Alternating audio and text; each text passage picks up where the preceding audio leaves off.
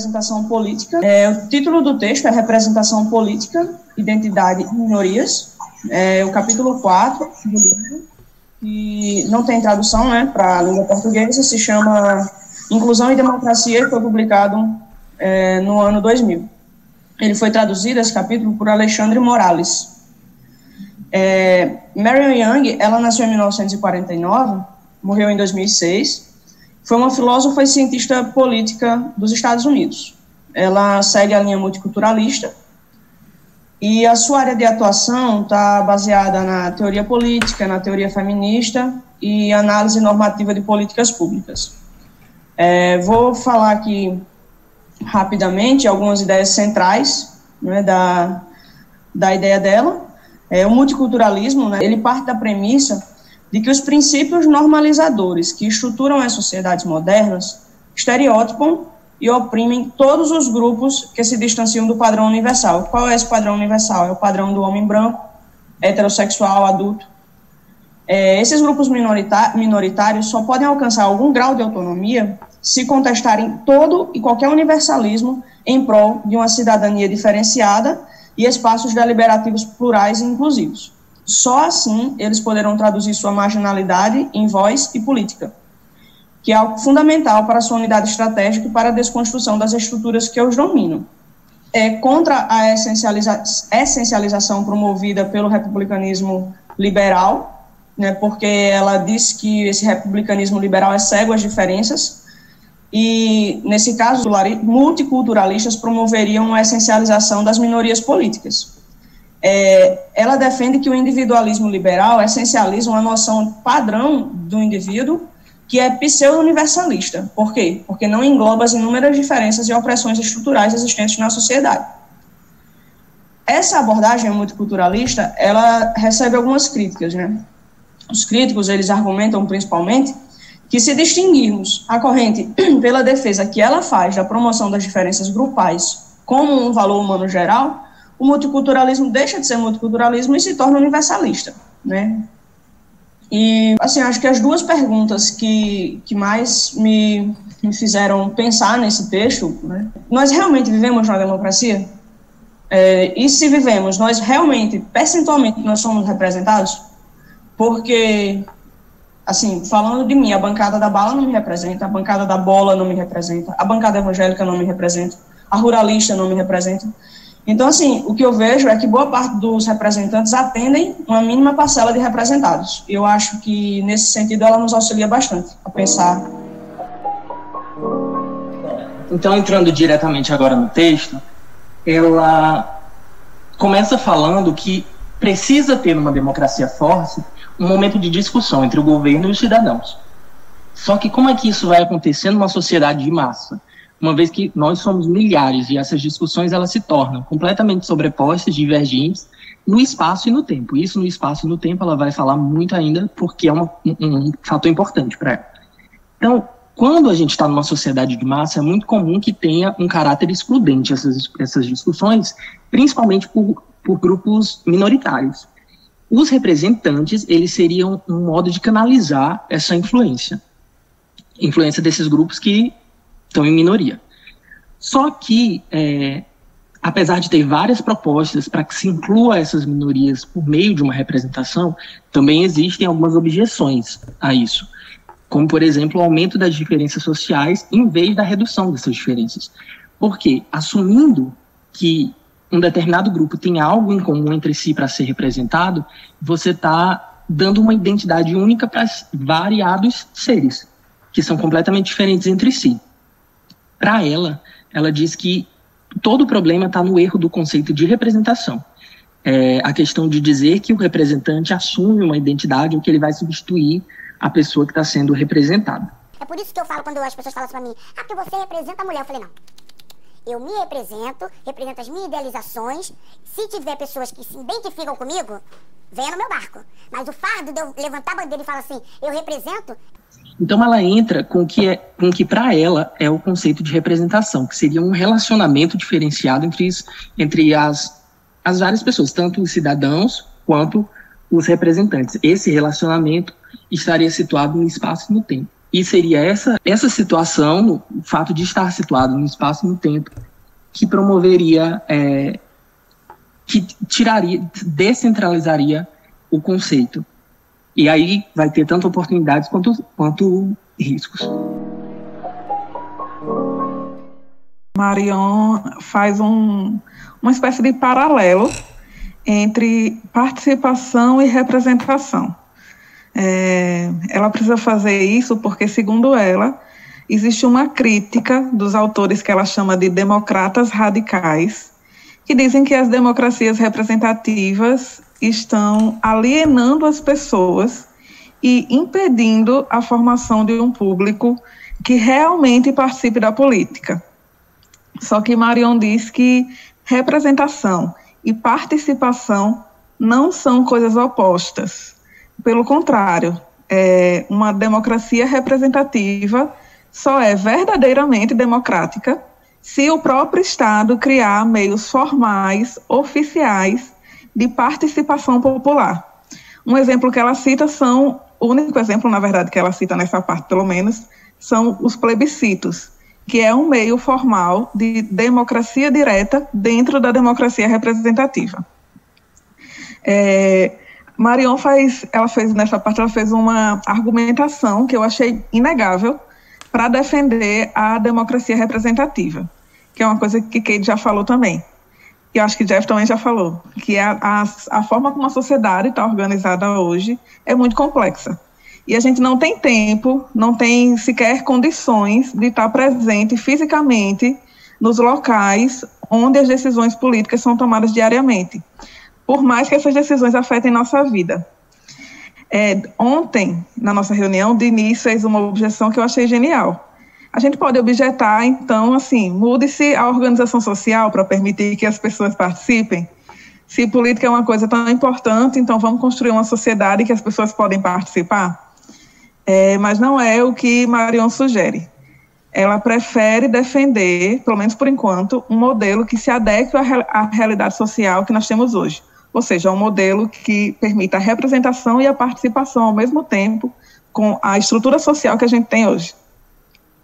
No final dessa parte, desse, dessa, dessa retranca do texto, ela faz algumas críticas à democracia direta, diz que esse modelo não é participativo, sequer no, nos pequenos comitês, onde geralmente se, se tem uma democracia direta, e que a realidade é que é, nesses comitês existe uma maioria de ouvintes passivos que escutam o que ela chama de poucos falastrões falarem e depois a maioria dos ouvintes passivos simplesmente participam votando.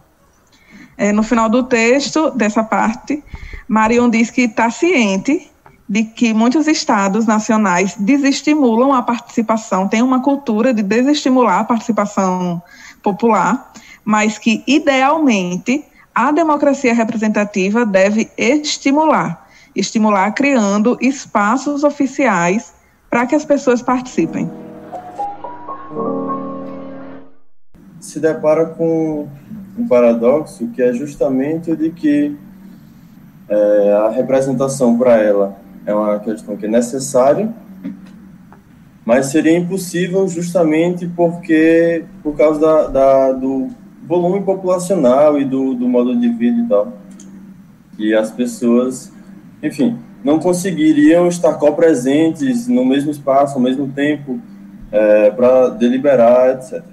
Enfim a saída que ela enxerga para sair desse paradoxo de que a, a, representação é necessária, mas impossível, e impossível porque um sujeito não poderia representar outro, porque um sujeito não poderia substituir outro, não poderia adquirir a identidade de, de um outro e, portanto, não poderia estar presente, não poderia por-se por outra pessoa.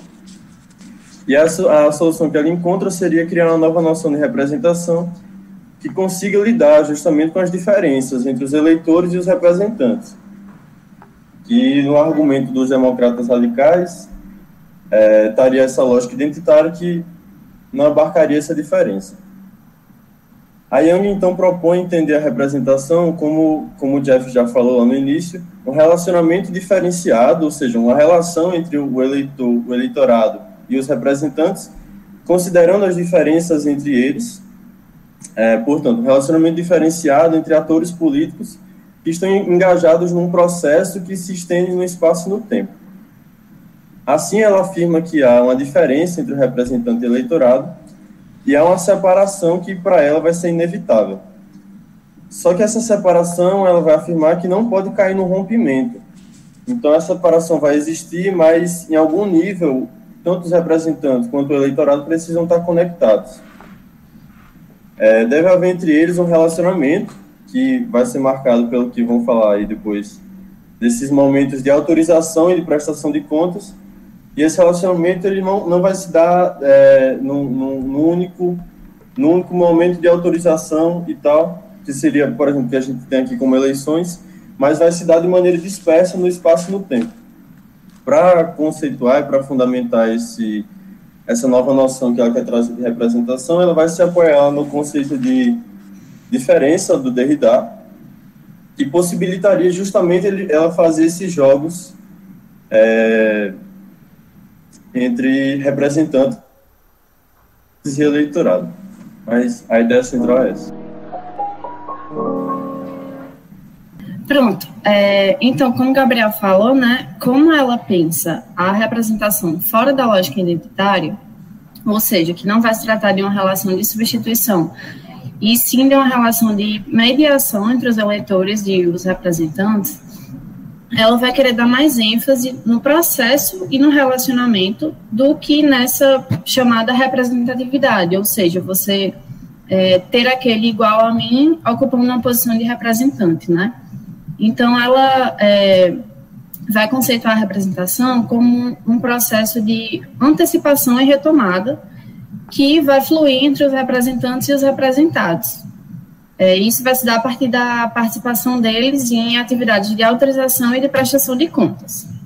Mas o que seriam, né, essa, essa autorização e essa prestação de contas? Como o Gabriel falou, a autorização seria exatamente essa permissão que os eleitores dariam ao representante de representá-los. Isso normalmente nas nossas democracias se dá é, pelo processo eleitoral, né? A gente vai lá e e vota, mas ela sugere que pode, podem acontecer também por outras vias. É, e a prestação de contas seria esse processo em que há um debate entre os eleitores e o representante, ou os representantes, para fazer uma espécie de avaliação da gestão, do mandato, enfim.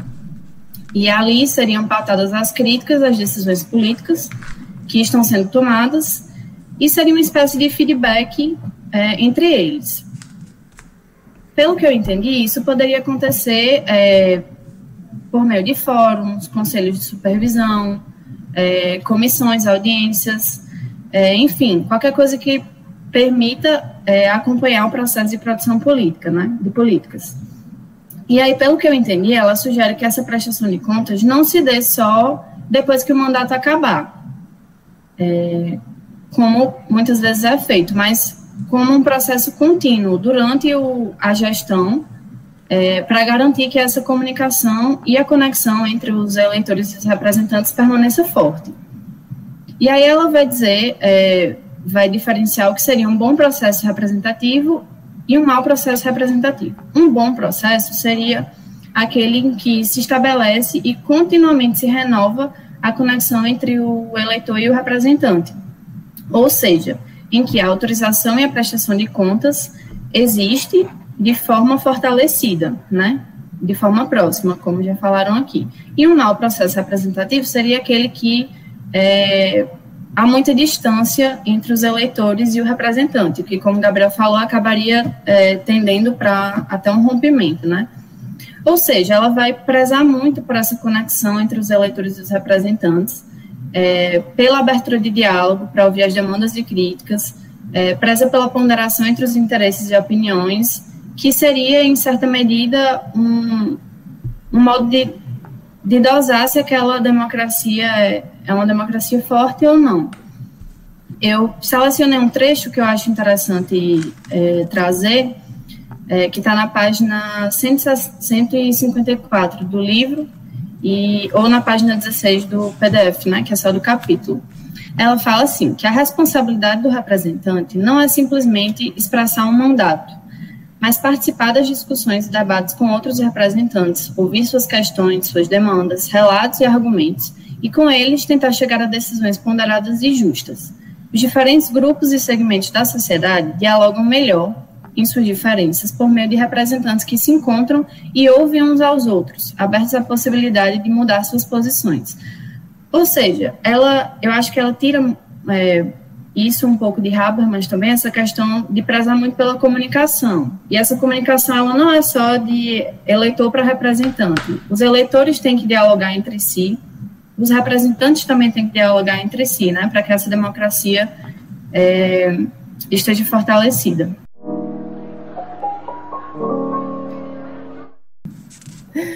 Então, dessa forma, é, Young estabelece que o representante não deve ser substituto dos eleitores, não deve ser é, pensado como alguém que vai representar uma vontade homogênea de todos aqueles que, que o elegeram, né, da sua base eleitoral, até porque isso não existe, essa vontade homogênea, é, e não deve ser pensado como um retrato da identidade de alguém ou de algum grupo, que no caso seria também a sua base eleitoral, o seu eleitorado. É, afinal, ela fala que isso implicaria dizer que uma pessoa só pode ser representada se tudo a seu respeito tiver voz no processo político, quando na realidade os representantes são diferentes dos eleitores, ou seja, não haveria como um ser o retrato do outro, um, um espelho mesmo. É, deve haver essa separação entre o representante e o eleitor, que, que coloca em questão justamente o modo e o grau que os eleitores participam, participam efetivamente do processo político. É, o fortalecimento, é, fala que o fortalecimento da democracia pode ocorrer através da pluralização dos modos e espaços de representação. Ou seja, não é possível ter representado todas as individualidades dos eleitores, porque é potencialmente numeroso, e ela propõe três modos gerais pelos quais uma pessoa pode ser amplamente representada, que ela fala que é interesse, opinião e perspectiva. A perspectiva, o modo de representação pela perspectiva, gera argumentos já para a representação dos grupos sociais oprimidos e marginalizados, que será explicado também mais adiante. É, então, o que significa ser representado num processo político? Ela fala que, que existem três respostas mais importantes para essa pergunta que é quando alguém cuida do interesse, que eu reconheço como meu e, de, e como de outras pessoas, que cairia justamente no primeiro modo de representação, interesse. O segundo, que, que é, essa representação política ocorre pela verbalização dos princípios e da, dos valores que eu acredito que sejam fundamentais para as decisões políticas no geral, que já, aí já recai sobre o segundo modo de representação, a opinião, né, que é toda a questão de princípios e, e valores que você acredita. E o terceiro, que é a perspectiva, que recai sobre quando discussões políticas ou deliberações pelo, pelos representantes expressam aspectos que eu dito como é, é, da minha como no meu meio de experiência social, que me diz respeito em razão à minha posição social e em razão à, à história de todo esse grupo social em que eu estou inserido. E é isso, sobre os modos de representação. O que ela apresenta seria o de interesses, ou seja, alguém vai representar os interesses do seu eleitorado ou no caso da perspectiva do eleitor, alguém vai representar os seus próprios interesses. O que seria, como seria dado, assim, trocando em miúdo, seria alguém que vai me ajudar a chegar a um fim que eu quero. Então, sei lá, se eu sou latifundiário, por exemplo, eu vou é, eleger ou escolher representante que, que vá favorecer, vá ser contra, por exemplo, a, a reforma agrária, por exemplo. É, e aí ela vai dizer que essa pessoa, o representante que vai representar seus interesses, é, ele vai procurar recursos, não necessariamente recursos financeiros, mas recursos políticos ou recursos materiais, para é, chegar a esse fim, ao fim de interesse do seu é, eleitorado. É, às vezes, a obtenção desses recursos depende da, de outro agente, ou depende da ponderação, ou depende da, do jogo político, e aí essa é a função de quem, do representante é, que vai atrás dos interesses do seu eleitorado. Segundo a, a autora, não necessariamente essa busca de interesses, muitas vezes conflitantes, tem que, tem que chegar na soma zero. O, o papel principal dos representantes seria é, encontrar um meio de é, potencializar ao máximo ou, ou chegar até o, suprir o interesse dos diversos grupos sociais da, da, da melhor forma possível, não, como ela diz, é, terminando num relacionamento de soma, de soma zero, é, que só um é, só uma das pessoas vai, vai ter o interesse.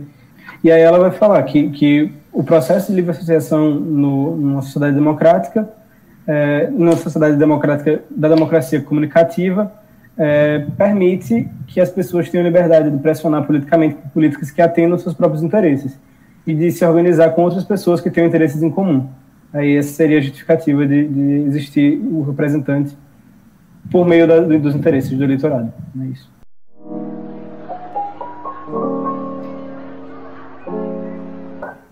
É, aí ela entra no papel de falar sobre, sobre as opiniões. Ela define a opinião como todo juízo ou crença sobre como as coisas são ou devem ser e critérios políticos que daí se surgem. Ela acredita que a maioria das pessoas baseiam sua opinião através das suas é, elas determinam as suas opiniões sobre temas sociais e políticos por certos valores, prioridades, é, prioridades e princípios que, ela, que as pessoas aplicam a tantos outros temas. Por exemplo, é, eu baseio minhas, minhas opiniões através da minha religião ou do lugar de onde eu vim, do meu conhecimento de mundo, do meu conhecimento histórico e assim vai. Ela acredita que as opiniões ela valida as opiniões como contestáveis e algumas são mais bem fundamentadas que outras. Só que numa democracia comunicativa é necessário essa livre expressão, questionamento de opiniões, uma boa representação de opiniões em discursos que possam levar a decisões políticas. E aí ela fala que os partidos políticos elaboram perguntas segundo seus princípios, valores e prioridades. É, ela fala que algumas associações menores ou mais especializadas também podem representar opiniões na vida pública e influenciar as políticas públicas. Um exemplo dessa associação menor eu vejo como, por exemplo, a igreja, como ela pode interferir na política. E aí ela finaliza assim: Creio, no entanto, que é importante fazer uma distinta genérica entre associação, políticas motivadas por um interesse instrumental e associações políticas motivadas por um comprometimento com crenças e valores. Enquanto a primeira forma de motivação é autocentrada, mesmo que autocentrada num grupo, a segunda frequentemente se assume como imparcial ou mesmo altruísta. Oi, uh, no caso, né, já foi falado de interesse em opiniões, que seriam dois dos modos de representatividade que, um, que dois dos modos de, de como um representante iria representar aquele que anteriormente o autorizou, né? É, eu gosto de, de, eu acho que seria legal também fazer uma lembrança de que esses modos, a gente está falando de três, que são os três principais que a, que a autora lá fala no texto, eles não são únicos, tá? Existem outros que não, que ela não cita e que meio que não vem ao caso, mas esses são os principais que é a, que mais aparecem na política hoje, nos tempos contemporâneos tá? É, e ela também fala disso porque, assim, uma forma da gente estabelecer o quão semelhante aquele representante tá daquela pessoa que o autorizou é através dessa medida, de, de se perguntar quais modos aquele representante se, se, se assemelha, né? A gente não pode falar identidade porque não é isso, ela nega essa, essa, essa coisa de identidade, já quando ela fala que representação é uma ação participativa, então não é identidade, mas é uma relação ali de semelhança, que busca se assemelhar, né? Então, um representante ele é semelhante quando ele busca interesse, quando ele busca opinião e quando ele, ele compartilha da mesma perspectiva é, social. E aí essa, essa é a terceiro modo, né? Que é onde ela vai defender depois é, a, a perspectiva, a representação especial, que é mais para frente também. Uh, essa perspectiva, ela é uma forma da gente encarar a nossa posição num espectro social eh, de onde a gente vive, né? É, a, por exemplo, a minha perspectiva, eu como Diniz, né? Eu posso falar que eu sou um estudante de filosofia, eu posso falar que eu sou também residente aqui do bairro de, de Cidade Verde, né? Minha perspectiva, ela acaba se, sendo é, baseada aí. Eu sou uma pessoa que ganha determinado valor de, de, de mensal, né? De determinado valor de, de, de salário mensal. Então, a minha visão de mundo, ela vai, querendo ou não, ficar semelhante a essas pessoas que compartilham também isso de mim tá? É legal que também não é, ela não, não é excludente, porque, por exemplo, é, o interesse nem sempre vai ser o zero soma, né, como, como o Pedro falou, mas muitas vezes eles vão excluir uma coisa da outra, né, eu não, não, não posso defender, sei lá, é, a, a, proteção da, da, daqui, daqui aquela floresta ali não seja derrubada e ao mesmo tempo ser dono de uma empresa que só vai é, ganhar dinheiro, sei lá, se, de, de, sei lá, desmatando aquilo ali, ou de uma fazenda, sei lá, que só vai crescer meus rebanhos se eu desmatar aquilo ali. Eu não posso defender essas duas coisas, eu vou ter que escolher um em algum determinado momento. Perspectiva não, nem sempre ela, ela, ela vai excluir uma coisa da outra, é mais comum até que, que fique dentro de, de, de, vários campos, né? Como eu disse, eu sou estudante de filosofia, eu também sou morador daqui, uma coisa meio que não se relaciona muito com a outra. Minhas perspectivas são múltiplas, né? E o legal de, e um grau que seria para mim, para que meu representante se assemelhasse comigo, é que eles também se compartilhassem é, essas perspectivas comigo, né? Se eu quero que alguém é, fale o que eu poderia estar falando naquele momento, então é legal que ele também seja, é, não sei, um estudante de filosofia, não sei, depende também do, do de em qual área que ele vai estar me representando tem uma, uma fala legal. Oh, ao contrário de interesses ou opiniões, as perspectivas sociais não podem ser facilmente consideradas conflitantes, que é o que eu acabei de falar, né?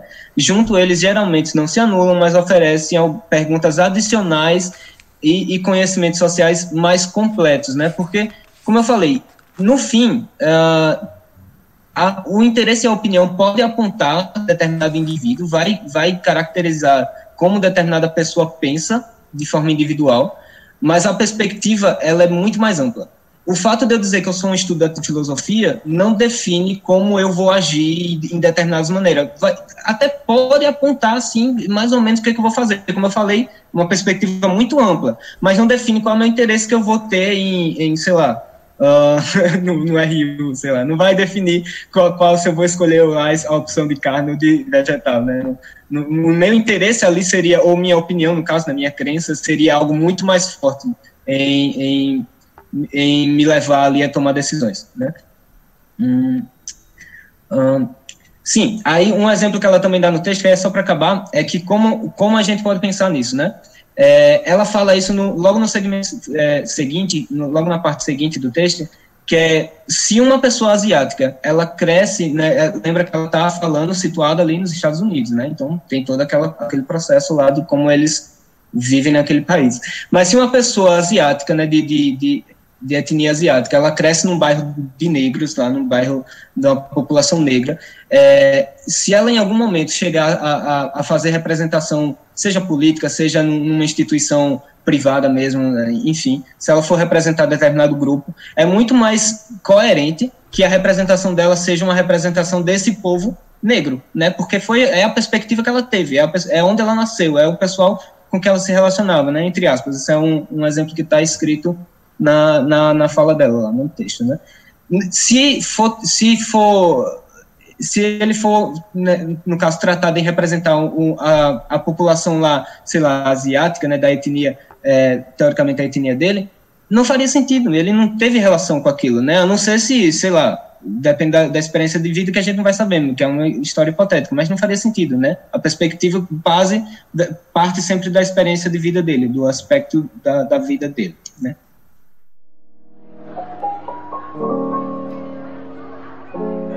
Eu fiquei com a penúltima parte, que é a representação de grupos marginalizados.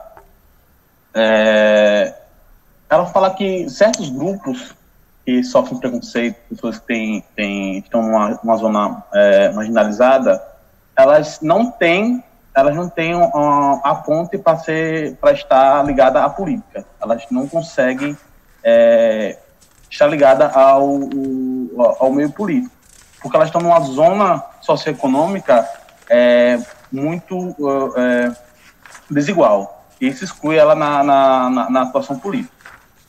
É, ela vai falar sobre a questão dessa representatividade, essa representatividade exclusiva. Ela vai sempre estar nessa, nessa, nessa, nessa questão da representatividade exclusiva.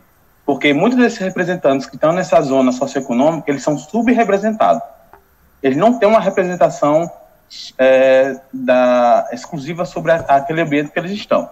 Então, ela vai, ela vai pontuar primeiro as questões do, das pessoas que são contra é, as representações é, representações específicas, que magicamente eles falam que, tipo assim, é, é, isso dificultaria a autonomia e o individualismo político. Essas pessoas precisariam é, voltar, se engajar individualmente para representar o um indivíduo, não que tenha uma representação específica sobre esse indivíduo. Aí ela vai de contra esse argumento, falando que é necessário, porque a representação específica vai ter, vai ter que estar ligada à referência, como foi como o Diniz falou. o representante que está tem aquela referência específica, ele vai entender, ele vai ter o contexto melhor daquela situação, daquela, daquele ambiente.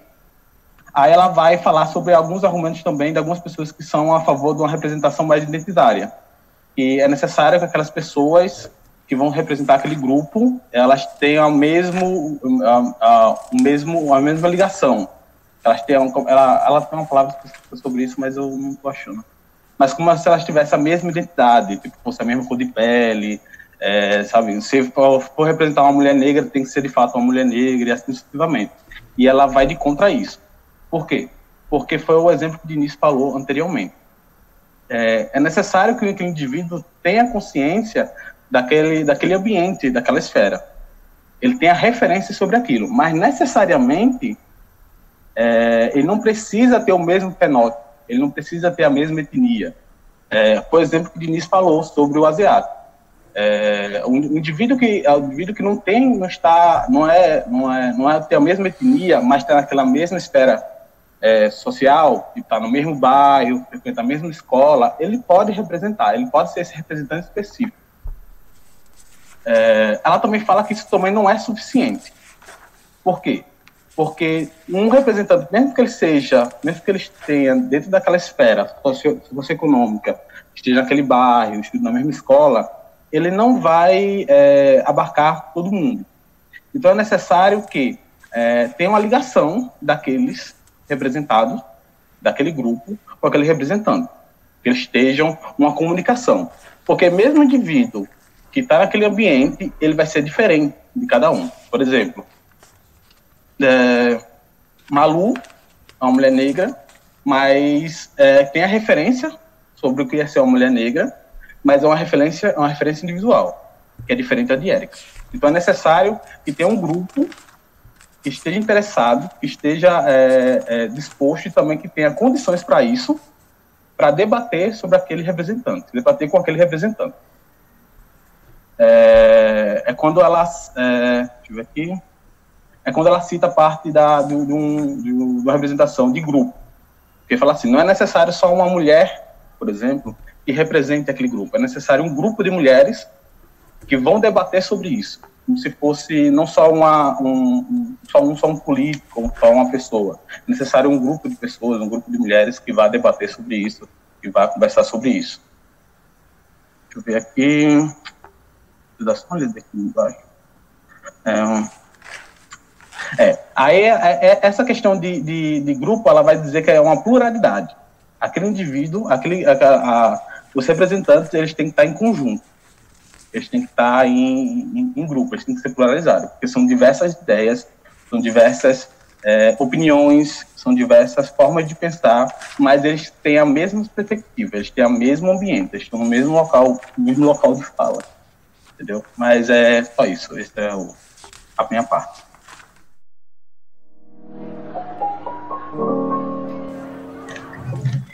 E aí, para finalizar essa, essa leitura dinâmica do texto, no final ela vai trazer uma espécie de, de exemplificação, uma prática desse argumento. Primeiro, ela institui que tanto as instituições como as práticas democráticas elas precisam incentivar e garantir que grupos que tenham seu discurso, que tenham as suas representações, que de alguma maneira poderiam ser colocados na periferia né, dessas reflexões, desses diálogos, eles têm que, têm que garantir que esses grupos estejam participando, tem uma representação sobre isso. Um dos exemplos que ela dá seria o exemplo de, de uma espécie de cotas, reservar cadeira. Contudo, logo de cara, ela já disse que isso seria uma, uma atitude, uma prática, assim, pelo menos temporária, não serviria para resolver o problema como um todo. E aí eu acho que, que é a parte que ela apresenta que é uma, é uma grande sacada que já tem um, um contraponto. Por quê? Porque quando você estabelece cotas, você tem um problema de poder congelar a identidade daquele grupo. Ou seja, aquele grupo ele paralisa naquilo ali que ele é, ele não tem mais uma possibilidade de se modificar, de se movimentar. E isso é uma problemática quando você estabelece essa política de, de cotas. Serviria em algum momento inicial, mas não seria ainda essa saída principal. É, ele, ela dá uma, ela cita o David Ryden e, ela, e que ele coloca assim que é, o melhor seria fortalecer essa formação e a deliberação para essa participação de partidos né, né, nesses diálogos, nessas discussões. Então, é, esses partidos precisam estar deliberando o tempo todo, se formando para poder estar participando desses diálogos e assim ter uma maior possibilidade de representação. É, não, não sei até que ponto isso seria é, concreto de se realizar, pelo menos pensando aqui a nível de Brasil. E outro, outro exemplo, que ela dá um exemplo bem pontual lá, lá dos Estados Unidos, que é a criação dos distritos eleitorais. Então, é, se tem os bairros vão criando suas, suas próprias comissões, seus distritos, é, de acordo com essas, com essas deliberações, com essas perspectivas e opiniões, e a partir disso é, você consegue ter uma maior participação desses grupos que estavam sendo excluídos. E aí tem um, um, um, contraponto, porque lá, lá no início dessa argumentação ela diz que é importante que as instituições e as práticas democráticas garantam essa participação né, desses grupos que teriam o seu discurso excluído. Só que ela, ela não tira aqui o peso é, e a responsabilidade que é necessária que é a associação da, da sociedade civil, ou seja, a sociedade civil ela precisa é, se colocar livremente associada a essas discussões, participando disso, é, e, e, é de responsabilidade dela. Então, ela coloca assim: é, a livre associação da sociedade civil que contribuiria para a formação e a expressão de interesses e opiniões. Ou seja, é, as instituições precisam garantir de alguma forma que esses grupos estejam presentes, mas isso também não tira a responsabilidade desses grupos de estarem participando das deliberações, como se fosse somente uma concessão de, de um espaço para eles, porque é, os seus discursos estariam colocados de, de forma a, a ir à periferia da, desse diálogo.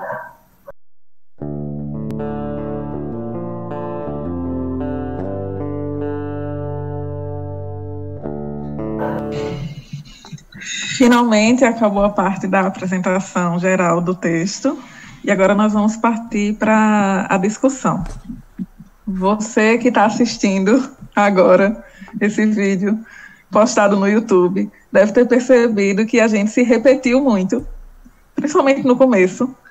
É, mas isso é uma coisa que acontece também no texto, por isso que a gente precisou se repetir. É, inclusive, eu pessoalmente senti que ela, que a autora, se repetiu mais do que se aprofundou. É, minha opinião sobre o texto, eu gostei muito do conceito que ela trouxe de diferença, porém, o conceito não é dela. A melhor parte do texto, na minha opinião, não é dela, é desse Derrida que Gabriel falou. É, de enxergar o representante como alguém diferente do representado. Não tem, isso é uma coisa óbvia, né? Mas eu nunca tinha pensado nisso. Que aquela pessoa não sou eu, é outra pessoa. E ele não tem como falar por mim. É, gosto muito também da parte, da parte que ela fala sobre a questão de identidade. E eu fiquei pensando assim, por exemplo, eu, é, um, é o que Dini falou, eu sou uma mulher, eu sou uma mulher negra, sou estudante, sou nordestina, trabalhadora, em quem eu vou votar para me representar? Quem tem a minha identidade? Eu devo votar em uma pessoa negra? Eu devo votar em uma mulher? Devo votar em um nordestino? Votar em uma pessoa que tenha todas essas identidades juntas? Eu só vou ser bem representada se, se, eu, se essa pessoa, se o meu representante, o que eu escolher, tiver todas essas, essas identidades? É, isso é uma coisa que eu fiquei, me, fiquei pensando sobre isso. E mesmo que tenha um candidato que tenha todas essas identidades, não há garantia de que ele vai defender os mesmos ideais que eu. Pode ser uma mulher negra, trabalhadora, nordestina, que também estuda filosofia, e mesmo assim a gente pensar diferente, ela não representar os meus interesses ou as minhas opiniões na no legislativo ou no executivo. É, eu acredito que a partir da fala de um colega aí, que eu já esqueci quem falou, mas a partir da fala dele, eu não tenho nenhuma fé na representação por perspectiva, porque é o que foi dito.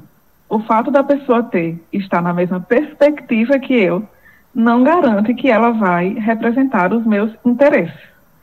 Então, essa não, esse não é um critério de autorização para colocar uma pessoa para me representar no legislativo ou no executivo. Eu fiquei com uma questão também, enquanto estava lendo esse texto, e eu esperava que, sei lá, em algum momento é, isso fosse tocado, mas em momento algum foi falado, né, pelo encaminhamento que estava, é, pelo desdobramento que foi ocorrendo ao longo do texto, eu comecei a pensar nos casos em que essas opiniões e participações políticas são contrárias à própria noção de democracia. Eu vou usar um exemplo aqui. Vamos supor que exista uma religião minoritária dentro de um país. E assim, uma certa ala, não vou botar aqui aquela religião toda, porque existem variações dentro do mesmo grupo, né? Vamos supor que uma certa ramificação daquele grupo, que é minoritário dentro de um país, é, tem opiniões, né, e preceitos ou ideias que vão contrários à democracia. Vamos supor que dentro desse grupo é, eles têm uma noção de que, por exemplo, as mulheres não podem participar da vida política. Então, o que fazer diante dessa situação? Que esse grupo tem que ter representação, né? Eu acho que a grande sacada dela foi é, de não ser algo excludente, ela coloca que todos podem participar, mas e aí, como é que fica quando aquele grupo é, tem ideias ou opiniões que vão contrários à própria noção de democracia? Isso foi um ponto que ficou, eu fiquei intrigada. Ah, pronto. Olha, é, eu pedi fala justamente para falar sobre isso. É, existem alguns axiomas que não, a gente mesmo que, que foi, engoliu sem querer, eu acho, durante a apresentação, mas que responde o que a Joyce falou, tanto que eu pedi para falar justamente para colocar sobre isso.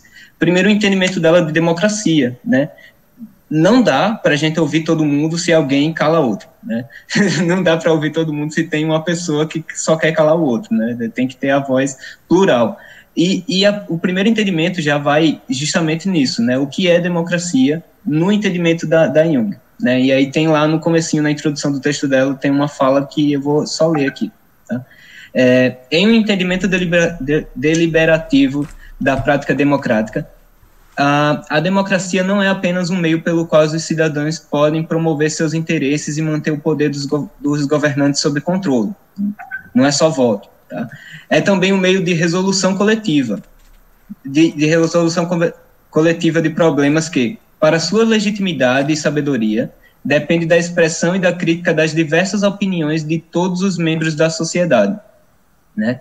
E aí, lá no, no, no, finalzinho do capítulo 4, ela começa a falar sobre uma perspectiva, que não é uma perspectiva tão bacana, não é uma perspectiva que todo mundo vai gostar, mas que existe na, na, na sociedade, né? E aí ela fala dos supremacistas brancos, se eu não me engano, né? E aí, como é que a gente pode aceitar que, essa, que esse grupo, né, venha falar, expressar suas opiniões e sua, e sua é, concepção ali, a forma como ele, como ele vê a, o mundo, aonde uma das dos, do, dos principais interesses que, que eles vão querer, né, uma das opiniões, principais opiniões que eles compartilham seriam calar um outro grupo étnico, né, tirar eles da, da, da jogada mesmo. Né, vocês não, não tem tanto poder quanto a gente, né? Nós falamos primeiro, ou, ou enfim, pode ser mais grave de que vocês não têm nada, né?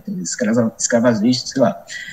É, e aí, por isso que ela fala que dentro do processo político tem que existir certas regras, e é por isso que eu falo axioma, ela não, não vai desenvolver muito por isso, porque é meio óbvio, é tipo algo entregue. Tem que existir certas regras, onde a liberdade de todos expressarem sua opinião tem que ser garantida.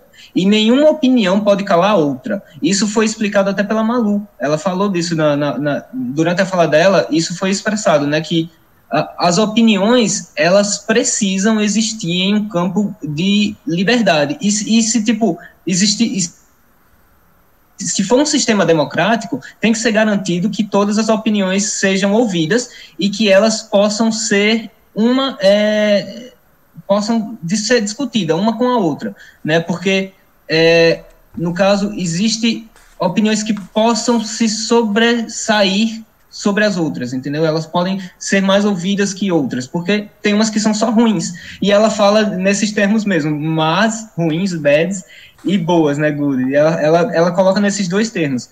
E uma das coisas também que eu, que eu fiquei com um pouquinho de, de falta na, na, nossa fala, que foi sem querer também essa questão, é que ela fala da, da questão da democracia sempre em questão de grau. Nunca vai existir, tipo, esse é um país democrático, esse é um país não democrático, mas vai existir países muito democráticos e países poucos democráticos, sempre vai existir grau. E aí é, é aí que entra aquela sessão é, que é da autorização, deixa eu só ter certeza, é, da autorização e da, da prestação de contas, né? Sempre que é, um representante ele consegue é, ter maior representação, é, maior autorização antecipada, da, antes dele for tomar algum tipo de decisão, antes dele for participar de determinado, é, sei lá, evento, não sei, onde, onde vai ser definido algo novo, ele precisa ter, sempre ter essa, essa autorização antecipada daquele, daquele grupo ao qual ele representa. Sempre que existe mais disso, mais dessa é, autorização antecipada e mais da, das prestações de contas, porque ele, ele tem que prestar conta.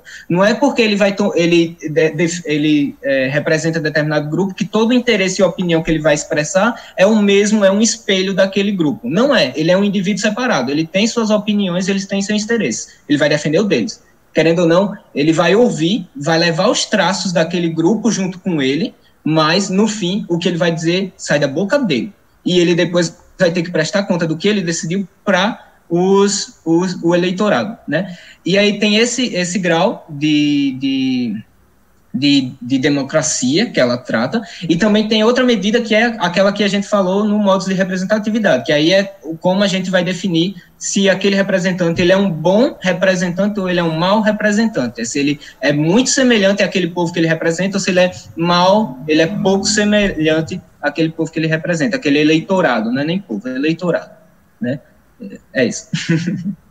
Espero que eu tenha eh, matado a dúvida da Joyce. Obrigada. Boa. Posso fazer só um parênteses? Que eu acho que é importante, assim, quando a gente está pensando em representação, a gente pensar que a gente não está falando apenas do processo político, partidário, institucionalizado. Né? Então, por exemplo, é, Pense no movimento estudantil. Você tem, por exemplo, um evento que é os representantes dos estudantes reunidos para tomar certas deliberações. Então você pega no a Uni, tem lá o conselho de representantes que às vezes você faz reunião do país inteiro, dos representantes que. Então, quando você faz é, em cada instituição a escolha desses representantes, Normalmente você faz uma assembleia, você tem dois, três posições diferentes, os representantes apresentam os seus posicionamentos. Eu vou defender ideias nessa linha, o outro diz vou defender ideias nessa linha, e os estudantes escolhem, por exemplo, aqueles que eles acham melhor. Então a gente escolheu esse representante aqui, que ele tem esse tipo de encaminhamento aqui de posições. Né? Aí ele vai para o evento. Mas quando chegar no evento, vão aparecer perguntas, vão aparecer questões, vão aparecer problemas para serem resolvidos que não foram discutidos pelos estudantes lá na Assembleia. Né? E aí, então, assim, não dá para você parar o Conselho dos Representantes Nacional para que todos voltem à sua base, perguntar para os seus estudantes em que, que ele deve votar. Então ali esse representante ele vai se diferenciar no sentido de que ele vai ter que tomar uma decisão. Então a autorização está nesse sentido. Eu autorizo previamente você a tomar decisões é, em meu nome e estabelecemos parâmetros para essa sua é, atuação. E a prestação de contas é que depois ele vai ter que vir prestar conta do que ele decidiu lá. Não? Se ele decidiu algo que tem em acordo com o que a gente tinha, com os princípios que a gente tinha definido aqui, tudo bem. Agora, se a gente ia definir uma série de princípios chega lá e ele decide exatamente contrariamente a esses princípios que nós tínhamos autorizado, aí é que vai ser um problema, né? Então, eu só queria chamar a atenção nisso, a gente pensar que eh, quando a gente está falando de representação, não é só político, partidário, institucional. Dentro da universidade você tem isso também, por exemplo, os estudantes que são representantes dos alunos nos organismos oficiais da universidade, como por exemplo nas plenárias de departamento, etc. É o mesmo processo, entendeu? É só. Vocês seguem que eu estou gostando de ouvir. Tá ótimo ficar aqui parado ouvindo hoje. Mas é, é, bem isso, né? Já estava falando, estava pensando no meu exemplo próprio. claramente, se a gente for pegar por, por, uma instância representativa que ela é focada na identidade, eu, por exemplo, não posso representar os alunos nas plenárias de departamento. É, e, e, eu acho que essa é, é, uma sacada que ela tem, que, que ela tira de Derrida, que é quando desse conceito de diferença em Derrida, e, e isso coloca um, um, um estilo de representação não focado na identidade, mas para além de, de, de um ganho é, na prática política quanto a isso, eu acho que ela, ela, ela dá uma sacadinha, um ganho aqui, inclusive para os movimentos que, que pensam suas representações fora, é, os, os movimentos de, de, de, minorias mesmo, porque se, se você foca a sua representação na identidade, consequentemente, você vai estar tá congelando o seu movimento naquela identidade, e aí o movimento é, politicamente é, ele vai ficar, ele vai parecer que está caminhando, mas ao mesmo tempo é um movimento isolado, parado. É uma espécie de morte lenta para mim, quando, quando você faz uma representação por uma identidade pura. É, e que não é possível, porque não é possível você encontrar um representante que vai representar exatamente aquilo que você é. Eu acho que nem se você representasse aquilo que, que você é, você conseguiria suprir isso. É, é, é, e eu acho que essa é uma sacada que ela tem no texto, embora ela não se aprofunde nisso, e, e que traz ganhos, tanto para a prática política, como para a prática dos próprios movimentos. Ou seja, os movimentos agora vão poder se focar, talvez, é, claro, se eles pegarem isso, né, mas eles poderiam se focar, talvez, em, em um, um, movimento, uma identidade mais fluida, é, incluindo, por exemplo, movimentos que possam se juntar para certos ganhos políticos. É, e, e, e para mim, isso é um estabelecimento, por exemplo, uma possibilidade de força. Me lembra a, a matéria que a gente teve semestre retrasado, se eu não me engano, que a, gente, que a, que a primeira pergunta que eu fiz no semestre foi: tá, mas por que, que esses movimentos não podem se juntar? E eu acho que foi até a Érica que tinha, tinha respondido, por, é, não pode se juntar porque eles têm lutas diferentes, era algo nesse sentido, estou parafraseando talvez de uma maneira errada, viu, Érica? Mas, mas assim, é, ou seja, se os movimentos agora podem ter uma identidade que ela é mais fluida, porque a representação deles não depende disso, então os ganhos políticos eles vão vir. Né? Isso, isso é uma maneira fenomenal de se colocar. E um outro ponto que eu, que eu acho importante é de colocar a responsabilidade dessa livre associação da sociedade civil. É, um exemplo bacana que a gente tem aqui no Brasil são, são os conselhos e conferências, tanto de, de saúde e educação, e aí a gente estava até discutindo anteriormente sobre, sobre por que, que as pessoas da sociedade civil não participam tanto, a gente tem inúmeros problemas quanto a isso, mas a verdade é que existe uma responsabilidade da sociedade civil na participação de, de construção de políticas públicas para fazer críticas, e isso é o estilo de representação que não tem sido muito eficiente aqui. Né? E aí é onde eu acho que talvez a Yang peca, é que eu não sei se em algum outro momento do livro ela vai fazer isso, mas ela parece em alguns momentos desconsiderar esse sujeito que está inserido nessa, nessa forma de representação. Então ela desconsidera talvez que esse sujeito ele não vai querer uma representação que não seja baseada na identidade dele. é, porque é uma tendência do próprio indivíduo, do próprio sujeito, querer alguém que seja exatamente aquilo que parece que, que ele é. é e aí eu acho que, que, que tem um, um pequeno deslize nisso, nessa argumentação. O que eu ia falar era justamente sobre, mais ou menos isso que o Ronaldo falou, que eu também acho interessante que antes dela falar sobre representação, ela conceitua a representação. Ela já fala que as pessoas têm uma perspectiva errada de representação, de ver a representação como substituição, quando, na verdade, na perspectiva dela, ela conceitua representação como um relacionamento diferenciado entre atores políticos engajados no processo que se estende no espaço e no tempo. Ela já, ela, tipo, antes dela se antes de explicar a, a ideia dela, ela conceitualiza o que é representação. É isso que eu acho bastante interessante. Ela faz isso no decorrer do texto todo. Toda vez que vem alguma objeção, ela vai primeiro, vou conceitualizar isso, para depois explicar a perspectiva dela. Só uma observação porque o Ronald falou que eu acho que precisa ser pensado. Essa ideia de que as pessoas sempre querem ser representadas pelo idêntico, a história mostra que não é muito assim não. Né? Por exemplo, é, é, o Lula perdeu várias eleições porque os trabalhadores diziam o seguinte: eu não vou votar num trabalhador ignorante como eu. Você tinha muito uma coisa assim, de que assim, eu sou um cara que não tem formação universitária, então eu preciso ser representado por alguém que tenha formação universitária. Né? A esposa do Collor que dizia muito disso, assim, então, ela dizia assim, eu quando subo a favela, eu boto a melhor roupa, o melhor perfume, a melhor joia. Porque o pobre não quer ver eu mal vestida como pobre. Ele quer justamente, o que ele valoriza é que eu tenho o que ele não tem. Então eu vou mostrar para ele, vou oferecer para ele a oportunidade de ele experienciar, pelo menos indiretamente, o que ele gostaria de ter e não tem. Né? Então eu acho que isso é importante pensar, entendeu? Que assim, nem sempre as pessoas querem o idêntico, não, entendeu? Principalmente quando a gente está falando de classes operárias, de grupos subalternos, assim, que tem muito. A opressão está tão introjetada que você fica assim, o outro igual a mim, não tem competência para fazer o exercício político. Tá? Eu acho que vale a pena considerar isso também. Tá? É, mas é, o Gabriel ia falar, ok?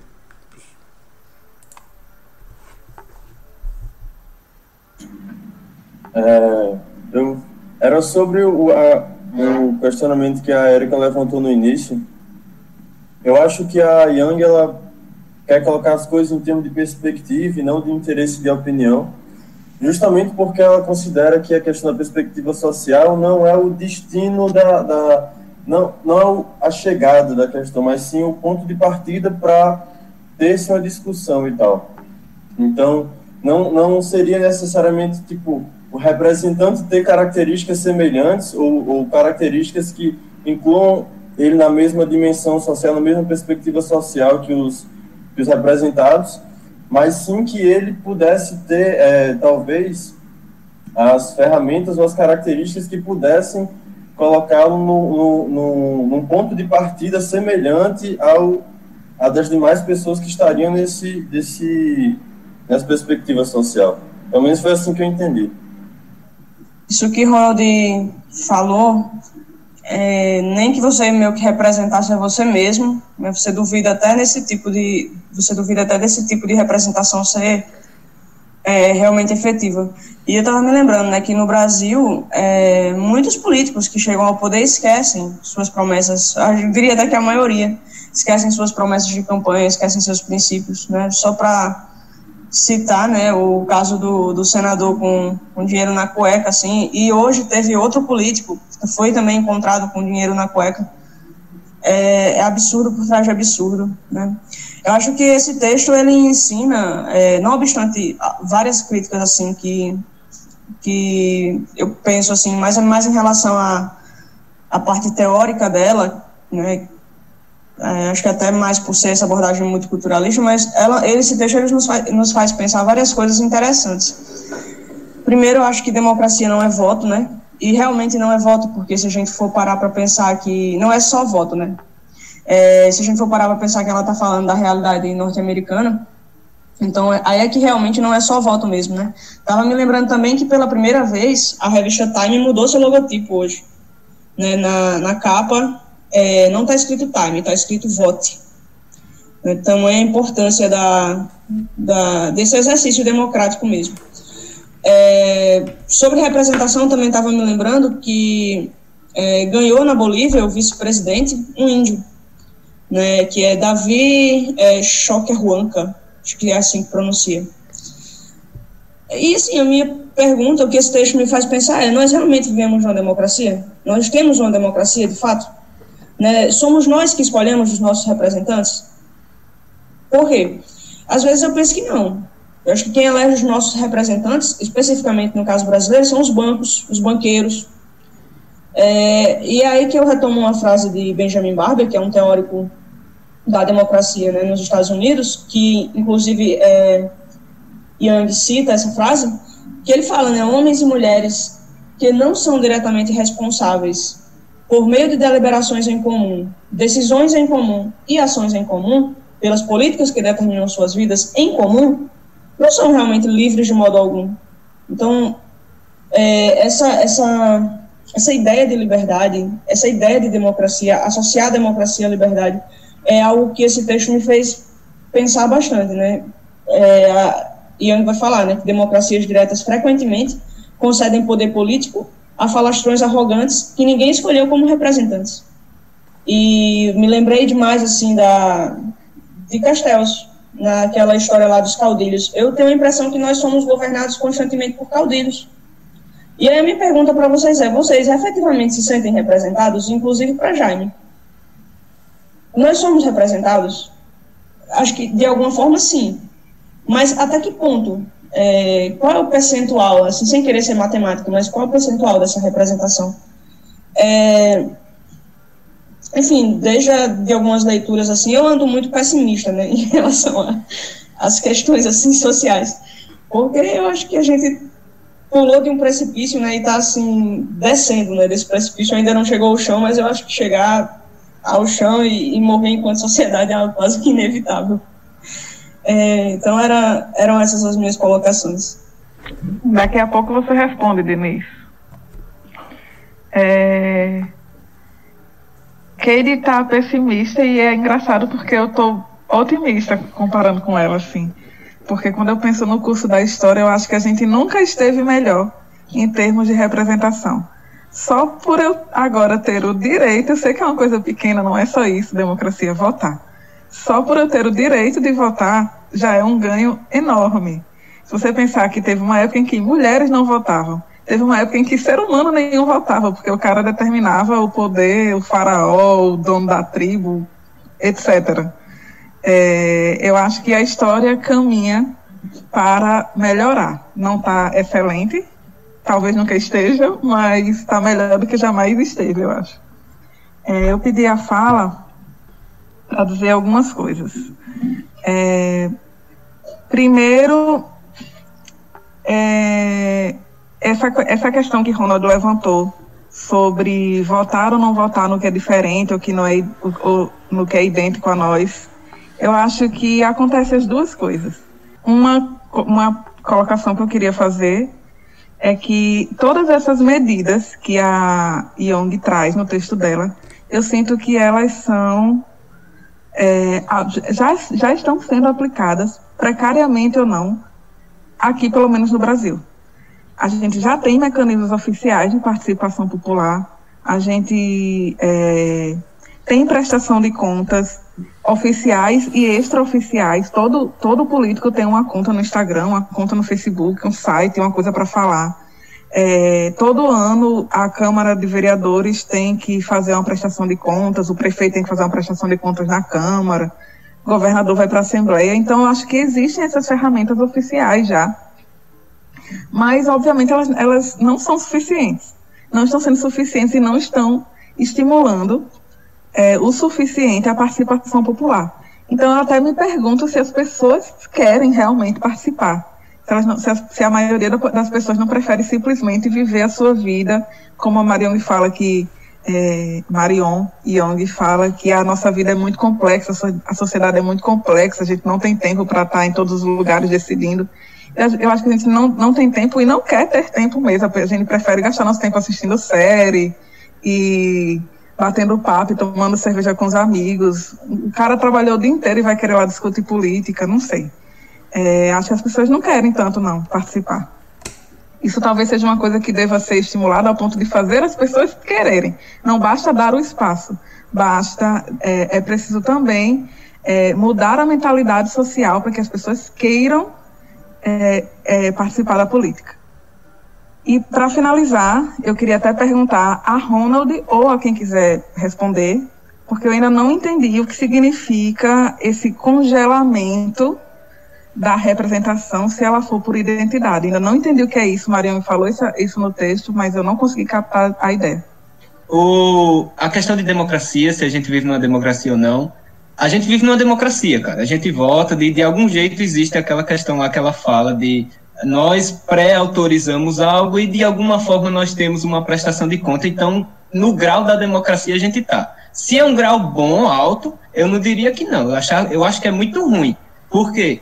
A questão do, do de, da pré-autorização e da prestação de conta também pode ser vista as duas coisas na mesma, na, na, na mesma imagem, na reeleição, né, na, na, no voto. Se eu reele, é, reelejo alguém, significa que eu estou dando uma boa aprovação, né, e ao mesmo tempo estou pré a, a, a, autorizando que ele vá me representar nos próximos quatro anos, no próximo, enfim, no, no próximo tempo lá de mandato, né?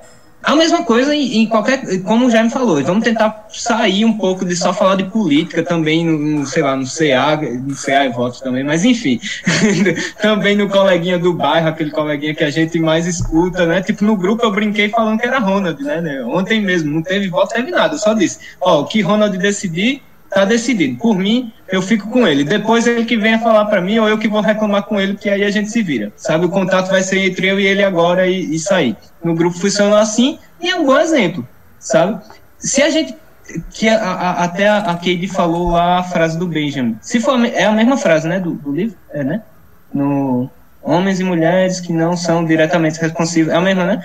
Pronto. Se a gente for esperar, porque isso é uma coisa que ela fala, isso é impossível. Se a gente for esperar, esse capítulo ele está falando para sociedades de milhares de pessoas. Se a gente for esperar que cada pessoa vá ter voz ativa sobre todo aspecto da sua vida, então a sociedade como a gente vê hoje não pode existir tipo, a, a, forma como o trabalho é estabelecido, a forma como, sei lá, os espaços que aquela pessoa vai transitar, vai ter que limitar muito, porque a gente é muito pouquinho, cara. Eu, não, eu, mal, eu mal consigo decidir o que é que eu vou comer, quanto mais, sei lá, cara, se, se vai pavimentar ou não a rua. É muito difícil, sabe? Isso só, só gera com várias cabeças.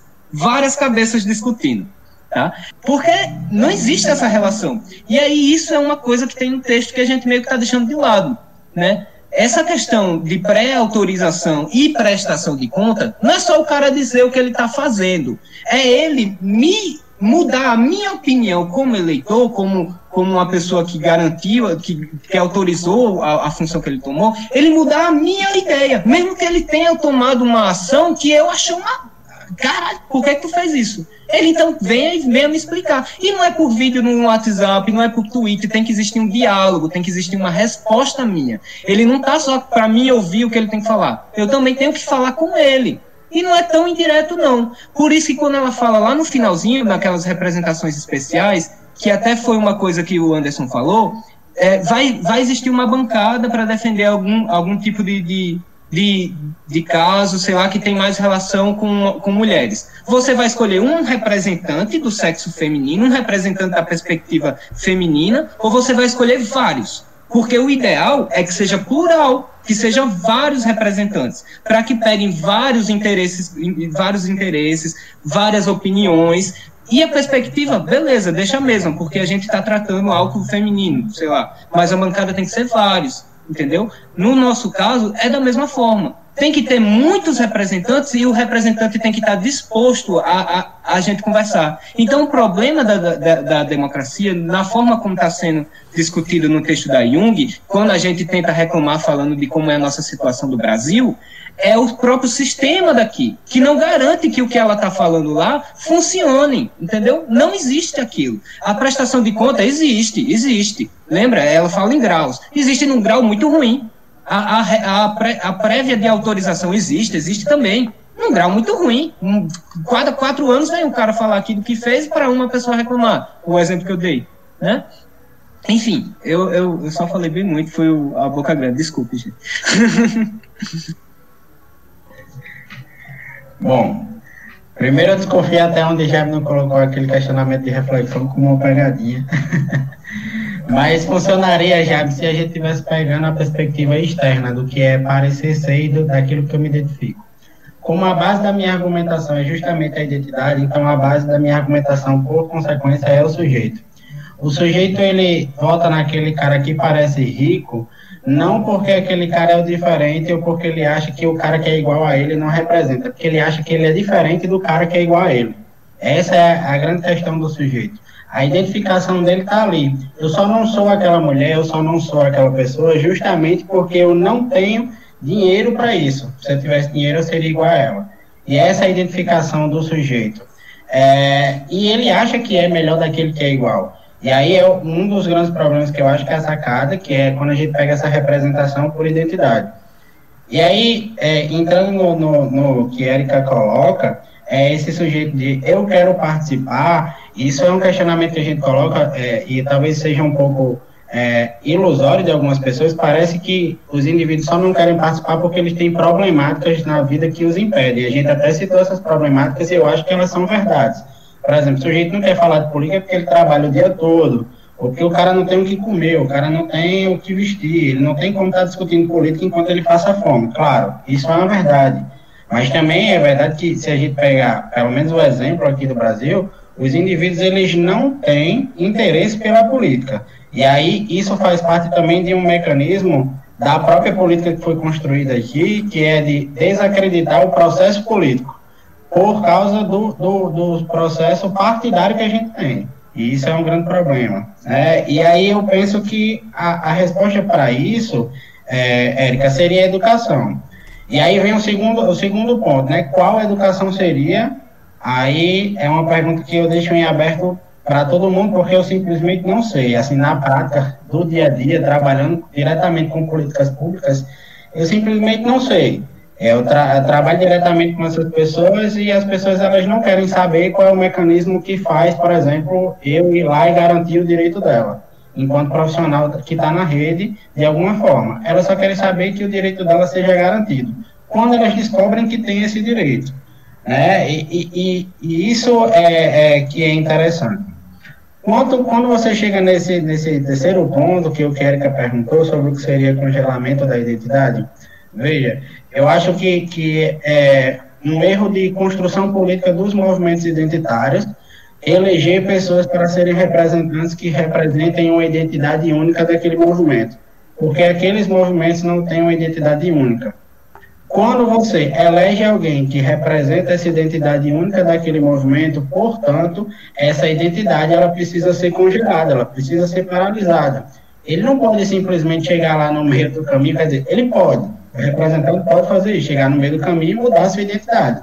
E dizer, não, não sou mais isso, penso diferente, e ele foi eleito por causa dessa representação. Mas a, o ideal é que o cara chegue lá e ele represente exatamente aquilo que ele disse que ia representar. Portanto, para ele representar aquele grupo, nem ele pode mudar aquela, enquanto representante, nem o grupo pode mudar. Ou seja, você está baseando numa coisa que é fluida, que é única, que precisa ser baseada na diferença e você não tem garantia de que isso vai mudar. Então, o que é de fato que é problemático aqui? Você congela a identidade de um grupo específico, porque esse grupo vai ter que se manter ali. Olha, agora que a gente colocou um representante, ele tem que ficar lá. E é ponto final. E ele tem que ser aquele cara que nos representa até o fim. A gente vê um exemplo disso aqui no Brasil, claramente, com os defensores mais acirrados de, de, de Bolsonaro. Os caras estão lá afirmando até o fim, não importa o que o cara faz. eles estão lá afirmando que Bolsonaro é o representante deles. Então, olha como isso congela o indivíduo e congela a própria identidade. Isso, quando a gente está falando de grupos, quando a gente está falando de minorias, se torna mais grávida, grave ainda. se torna mais grave ainda. Vai sair o pinão, essa parte já não corta não. então, é, é, as duas saídas, a, a saída que ela dá, que é não se colocar pela identidade, para mim é uma possibilidade de ganhos práticos, tanto para esses movimentos desses grupos que são minorias, sejam os movimentos de grupos identitários ou sejam outros tipos de movimentos, porque agora esse movimento, ele tem duas, duas possibilidades de práticas. Primeiro, uma prática que tem uma defesa de uma identidade que pode ser fluida, ou seja, você pode participar daquele movimento, mesmo que fenotipicamente, por exemplo, você não seja exatamente a representação ideal daquele movimento. Mas tem uma identidade ali, tem uma identificação que, que flui entre eles e que flui também num movimento que pode, pode se desenvolver. E o segundo, como é que esses movimentos agora vão estabelecer estratégias políticas? Aí, no campo político, eu acho que é outra sacada fenomenal. Por quê? Porque esses movimentos podem ganhar força sem depender unicamente da sua identidade.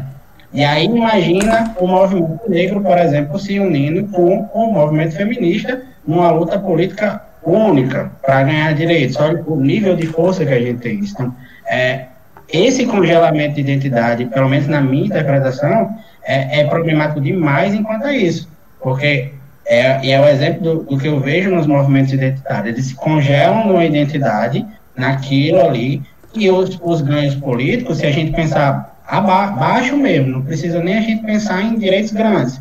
Políticas públicas, já citei nas aulas várias vezes.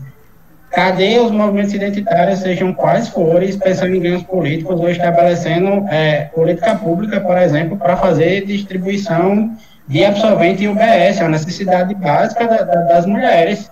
mulher menstrua todo mês, independente de qualquer questão. Então, assim, é, como é que a gente trabalha isso? É, e aí eu acho que essa sacada que ela dá é fenomenal. Para mim, isso é, é, o, é o, o ápice do, do, do, trabalho dela. Embora o texto não seja em si muito é, profundo nesse, nesse quarto capítulo. É, então, primeira coisa assim que é, do que a Érica falou é, de como que fazer com que as pessoas participem, né? Então eu queria lembrar assim que é, na Grécia a participação política não era uma opção, né? era uma obrigação do cidadão adulto, ele era obrigado a participar da vida política. Tá? Daí o sentido da democracia grega ser muito diferente do nosso. Tá? Então isso é uma coisa que precisa ser é, considerado. Né?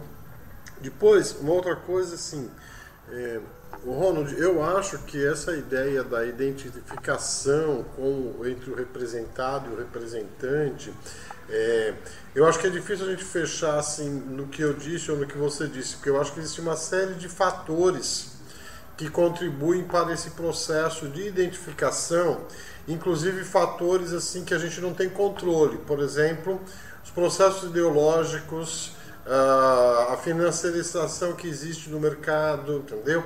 Então, quem tem poder financeiro, quem não tem, etc. Tudo isso é, influencia muito nesse processo de identificação. Eu acho que é algo bastante complexo, não dá para a gente fechar é por causa disso ou por causa disso.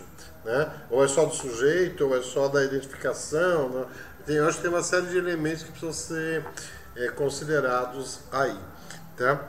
Então, por exemplo, uma coisa que eu acho que a gente precisa começar a prestar atenção particularmente no nosso caso aqui, que a gente está falando de representação, essa ideia então da autorização e da prestação de contas, se vocês prestarem atenção, num certo modo, a direita tem sido mais eficiente, gente, nessa ideia da prestação de contas.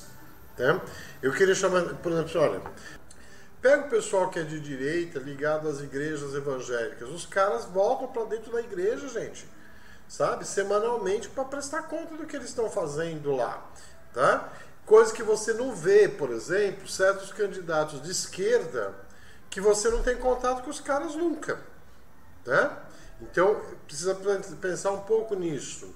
Né? A gente está vendo, por exemplo, nesse processo dessa campanha eleitoral, você tem vários candidatos, inclusive da esquerda, de partidos diferentes, inclusive, construindo um processo é, eleitoral bem participativo, né? com pessoas participando das deliberações, participando da campanha, participando da elaboração do plano de atuação é, do candidato ou da candidata. Tá? Vale a pena a gente observar como que isso vai se manter depois. Por exemplo, qual o grau de. Você está tendo uma relação muito é, profícua entre o candidato e os eleitores, e eu fico pensando, se esse candidato se elege, como é que vai ficar isso posteriormente? Vai manter esse tipo de interação com os seus é, eleitores? Então, isso é algo que eu acho que a gente precisa acompanhar. Tá? Então, depois, uma outra coisa que a gente precisa considerar, tá? Essa ideia de que eu presto contas, etc., tá? Está no limiar de um tema que está na nossa discussão desde o começo do semestre, que é a relação que existe entre representação e legitimidade. Porque, assim, a representação me vem através dos os eleitores me dão a representação. Mas assim, como é que eu legitimo a minha atuação depois? Né? E a prestação de contas tem a ver com esse processo de legitimação. Ou seja, não é só daqui quatro anos eu querer de novo que o cara me autorize, mas eu ir construindo a legitimidade da minha atuação no processo. Né? Então, é... Então, eu, é basicamente isso que eu queria dizer assim. Eu veja bem, eu concordo com uma coisa que o Diniz diz e que a Érica diz assim. A gente tem processos democráticos, assim, é ideal? Não é. Mas a gente tem que pensar nos graus que existem, tá? E assim, eu acho que a melhor forma de educação não é a educação formal, é a educação política mesmo. E como é que se faz a educação política? Pela participação política quer seja na associação de bairro, quer seja na associação dos estudantes. Você se lembra que no começo da pandemia, quando a gente criou o grupo, a discussão tal, que eu fiz algumas críticas, algumas pessoas se irritaram, porque assim, Bom, mas qual é o grau de mobilização do movimento estudantil, por exemplo? Entendeu? Então, assim, isso é algo que precisa ser questionado. Assim, o quanto que a gente vem se mobilizando. Eu falo dos estudantes, mas eu falo dos professores também. Mais de uma vez eu citei de, assim, de é, de enquetes feitas com professores assim pela internet, que qualquer professor podia entrar e que você não vê ninguém ou uma participação muito pequena. Então, assim, é, é, fácil dizer que as pessoas não participam, mas como é que a gente refaz isso, né? E aí, assim, no finalzinho do texto da Yang, ela faz, eu, eu gosto desse texto dela porque é, eu gosto dessa ideia que ela traz de pensar a representação, não a partir das identidades, mas do relacionamento, como é que se estabelece o relacionamento dos eleitores com o representante e entre os eleitores e entre os representantes também, gente. Porque quando você está lá no Congresso, então, assim, você tem a representação das mulheres. Mas se você pegar num Congresso de 500 e poucos deputados, você não vai ter é, 260 representação do grupo das mulheres. Você vai ter vários segmentos. Então, para você conseguir aprovar uma lei que seja de interesse das mulheres, então, digamos que eu sou um representante do grupo das mulheres, para eu conseguir aprovar uma lei que seja de interesse, de atendimento dos interesses desse segmento que eu represento, eu vou ter que negociar com outros segmentos. Né? Então, esse, pensar esses vários níveis de relacionamentos que existem na política são fundamentais para a gente entender os processos de democracia. E eu gosto de, de uma frase dela que está lá no finalzinho do texto que eu vou citar, abre aspas. Aprofundamos a democracia quando encorajamos o florescimento das associações que as pessoas formam de acordo com os interesses, opiniões e perspectivas que consideram importantes Fecha aspas. Ou a gente convence as pessoas a participarem da vida política, ou a gente não vai elevar o grau, sabe, da democracia, né, Diniz? Porque o grau depende do grau de participação. Assim, a democracia é mais sólida quanto maior é a participação. Agora, como é que se dá a participação? Nem sempre vai ser uma participação direta, mas a gente tem mil formas de participar. E aí eu acho que esse é um dos grandes desafios que está posto nesse tema da representação e da legitimação, que não são coisas simples. A gente está falando de coisas muito complexas, né? Claro que um texto desse não vai dar conta, mas ajuda a gente a pensar várias coisas aí, tá? Pronto, falei que ia falar pouco, falei muito. Tchau. É, eu ia ir partindo exatamente para essa questão, né, que você falou. A gente tem que encorajar, de fato, essa relação. Eu, eu gostei muito também de, é, desse, desse conceito que ela trouxe de é, que a representação não é simplesmente a pessoa estar tá lá, mas é exatamente essa proximidade dentro da, da, política ou não, de representantes representados, os eleitores conversarem, representantes dialogarem entre si. Eu gosto dessa parte. Mas eu acho que a questão que, que fica, o que ficou pelo menos para mim, foi como? Como é que você como é que você faz isso? Como é que você encoraja né, essa participação? Porque eu estava pensando aqui, né, na pergunta que, que ele tinha feito de algum tempo atrás, é, eu acho que nos moldes dela, de Yang, certamente a gente não está representado. Eu digo isso porque a proximidade que, que nós, é, população, que a gente tem com os representantes, ou mesmo entre nós, eleitores, está muito enfraquecida.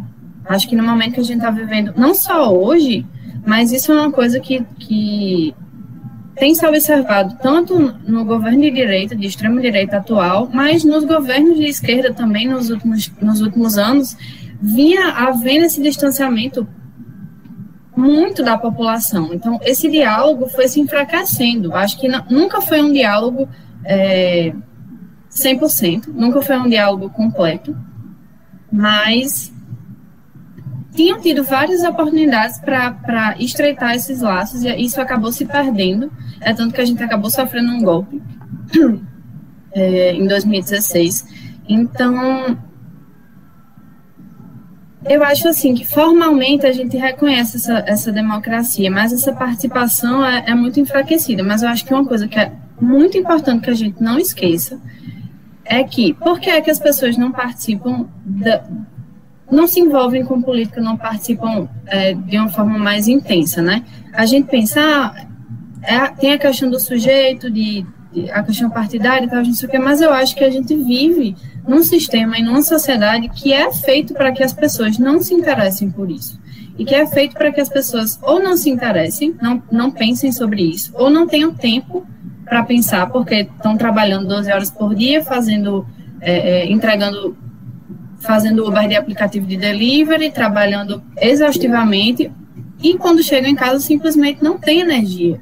Exatamente, às vezes as pessoas não sabem do que se trata, não, não tem. Como é que você quer cobrar da, de uma certa parcela da população que ela se engaje, que ela se envolva, se você não dá as condições para que ela se envolva? Se ela está ali, a gente. Ora, classe trabalhadora não é só a pessoa que está viver na, na, miserabilidade. Nós somos classe trabalhadora também, e nós muitas vezes nos encontramos é, é, completamente inundados de, de, tarefas, de obrigações, de, de estudos, de, de coisas. Muitas vezes a gente quer e não consegue se envolver mais. E fora todas as dificuldades outras que, que a gente encontra, mas a gente tem essa dificuldade estrutural, e isso foi uma coisa que eu sinto muito falta, senti muita falta no pensamento dela, embora eu compreenda exatamente porque é o posicionamento que ela tem, mas é uma coisa que eu acho que precisa ser dita, né? Era o slogan, não, não pense em crise, trabalhe, né? Então, tipo assim, pô, como é que você quer cobrar de uma população que ela se engaje dessa forma? acho muito romântica a ideia, a ideia dela nesse aspecto, sabe? De acreditar que se é, houver um, uma, uma, aproximação e tal, certo, mas essa aproximação vai se dar como? Você vai, como, como é que você vai, sabe, eu, eu tenho essa dificuldade de enxergar como isso se daria dentro dessa lógica de estrutura que a gente vive hoje, que eu acho que pesa extremamente nessa participação da população. Não sei se. Só pra, deixa eu só, deixa só falar aqui só um momento, porque acho que todo mundo já falou. Eu acho que só, acho que só tem um, um, problema muito grande do seguinte, porque a gente tem que pensar a política a partir de, da nossa história. A, a, a, história da política brasileira é uma história violenta. Então, por exemplo, toda a participação política que a gente a gente noticia muitas vezes, é um vereador que morreu, ou é uma representante comunitária que foi assassinada. Então, a nossa participação política é uma participação política que você pode arriscar a sua vida. Entendeu? A gente sabe, a Marielle é o caso disso. Ela morreu, foi assassinada. É, entendeu? Mas não foi só a Marielle.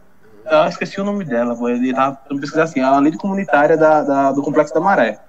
Não é líder comunitária, mas ela, ela tá participando no, no, dentre as favelas. Ela, o corpo dela foi encontrado carbonizado.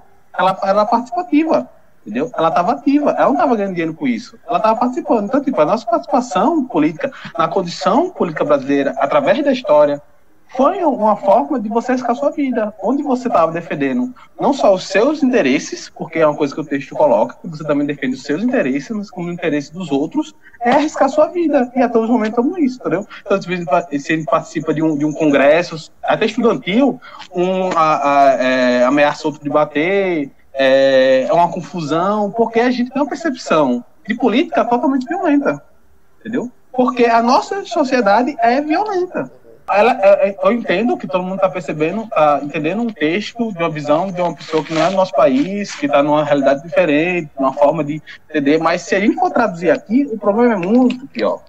E outra coisa também, eu já já dou fala para você, viu, Amanda? Desculpa. Mas, é, por exemplo, é, a, uma vez a Erika falou que é, não tem interesse de participar política. Se tem sim. Quando é em, em período de eleição, todo mundo participa. Todo mundo está conversando entendeu? E hoje mais ainda, com a internet mais ainda. Não pode ser uma participação que a gente concorde, porque eu também não concordo. Mas se você for pegar o 60, ou 84, ou 1029, vai ter um coroa falando sobre política, vai ter uma menina falando sobre política, vai ter todo mundo falando sobre política, entendeu? E na internet muito mais, mas não da forma que a gente acha certo, porque eu também não acho certo. Mas a participação tá. A questão é que não há um ambiente favorável para isso. A educação não faz que a gente fale sobre política. Porque, por exemplo, um aluno do IF, ele está inserido dentro da política. Entendeu? Todo aluno do IF, mesmo que não concorde, mesmo que não seja uma participação de esquerda, ele está participando. Então, uma vez eu nunca esqueço que teve um, um, um, debate lá sobre. Ai, já até esqueci. Sim, sobre é, liberalismo e comunismo. Todos os alunos participaram, não foram todos, né? Mas uma grande maioria participou. E era gente é, comunista, era gente sociodemocrática, era conservador, era reacionário, mas tinha aluno participando, porque tinha um ambiente político. Os IFs daqui do Brasil são políticos. Agora vai na escola pública. Vá no meu, no meu, na minha escola. Não tem participação política. Aí quando sai, tu acha que ele vai participar politicamente? Se nem na escola, onde ele passou a metade da vida dele estudando, não tem participação política. Então, assim, se a educação não tem um ambiente, é, uma esfera onde aquele indivíduo pode exercer sua política, na vida real ele não vai exercer, não. Ele não vai exercer no, no seu sindicato, no sindicato de, de trabalhadores, entendeu? É igual o caso do meu tio. Meu tio sempre tentou ser inserido naquele sindicato, mas não sabia, porque nunca foi instruído para isso. Entendeu? Hoje ele participa da maneira dele, mas ele quer participar politicamente. Vai dizer que ele não quer? Vai dizer que ele não sabe o que é política? Ele pode saber o, da forma que eu entendo, da forma que a Amanda, da forma que a Amanda entende, da forma que Honda entende, entendeu? Mas ele está participando politicamente. A questão é que não tem espaço. Ela fala de, uma, de um rompimento. Há um rompimento enorme entre o representante e o representado. Mas é um rompimento quilométrico, entendeu? Distante, entendeu? Onde o indivíduo não consegue, porque não tem tempo. Onde, quando ele quer, ele pode morrer. Então, assim, só situando aqui, resumir aqui, eu queria falar desse, a hora toda aí. Mas obrigado, valeu aí. Só complementando a fala de José, não, não vou me estender muito, não. É, é uma política de sangue e de morte quando você vai contra o grupo hegemônico. Porque se você está fazendo protesto a favor, você está lá tirando selfie com o guardinha, entendeu? Ele está lá conversando com você de boas, na paz. Então, tipo assim, existem certos grupos que, de fato, quando é, vão se reivindicar politicamente, levam bala, levam, levam surra, entendeu? E outros não né? Exatamente porque a gente vive nessa sociedade estruturalmente desigual. Então, eu acho que, enfim, só concordando totalmente com o José nesse sentido. É um gap muito grande aí no que ela pensou, que é nessa formação do sujeito que a gente tem, dessa formação, dessa pressão social desse sujeito, porque a gente mesmo, para estar tá aqui enquanto classe trabalhadora, é um esforço dobrado, ou seja, a gente tem aqui um grupo com a galera que a maioria massiva trabalha pelo menos um, dois turnos, é, faz uma graduação, está aqui discutindo e ainda tenta fazer alguma coisa a mais em outra coisa. Ou seja, e isso é um esforço da porra que a gente tem que fazer aqui para poder estar tá aqui.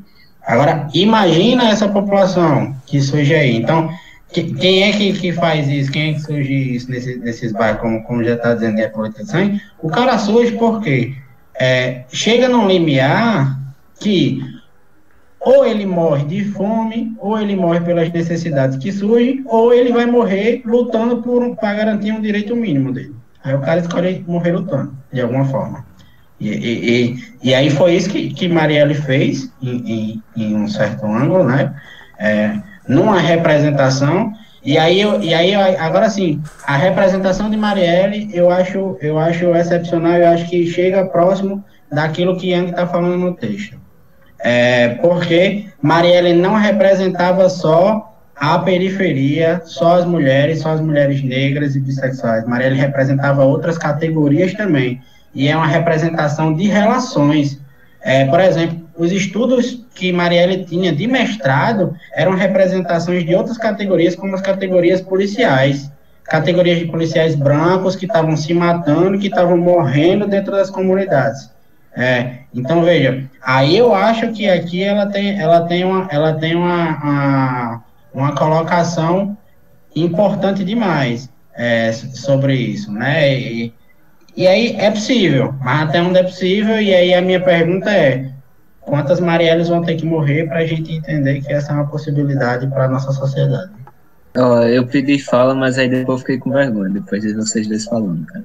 Mas, mas ó, a, a, essa questão, se fosse para me defender o que a, que a Young está falando, é porque pôr a sua vida em risco deveria ser um seu interesse. Entendeu? Se deveria ser o interesse de todos pôr a vida em risco em defesa da, de aumentar esse grau de democracia e de participação, mesmo já que é isso que o lugar, sei lá, onde você nasceu exige, saca? Se eu fosse defender o que ela tá falando. Mas aí também tem esse ponto que, tipo,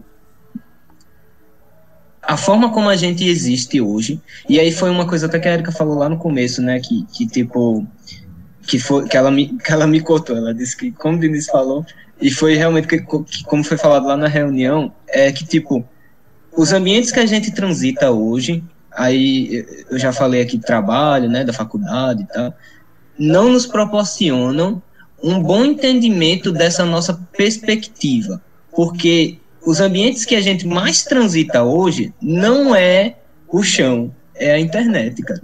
Tipo, a minha faculdade não é mais ali a UF, é aqui, o site do MIT, tá ligado? Tipo, meu trabalho, eu não, eu não me desloco mais lá, eu tô abrindo outro aplicativo, aí eu clicar aqui, outra aba é outro trabalho, entendeu?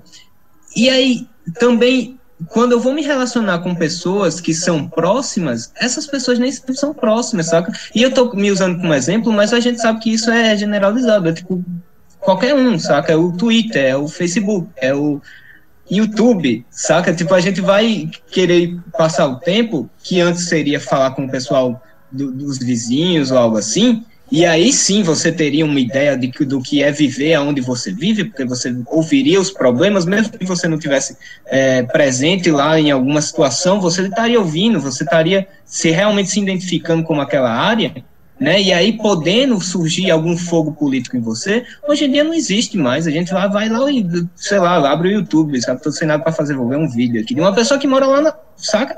Que não vai falar nada que me toca de verdade.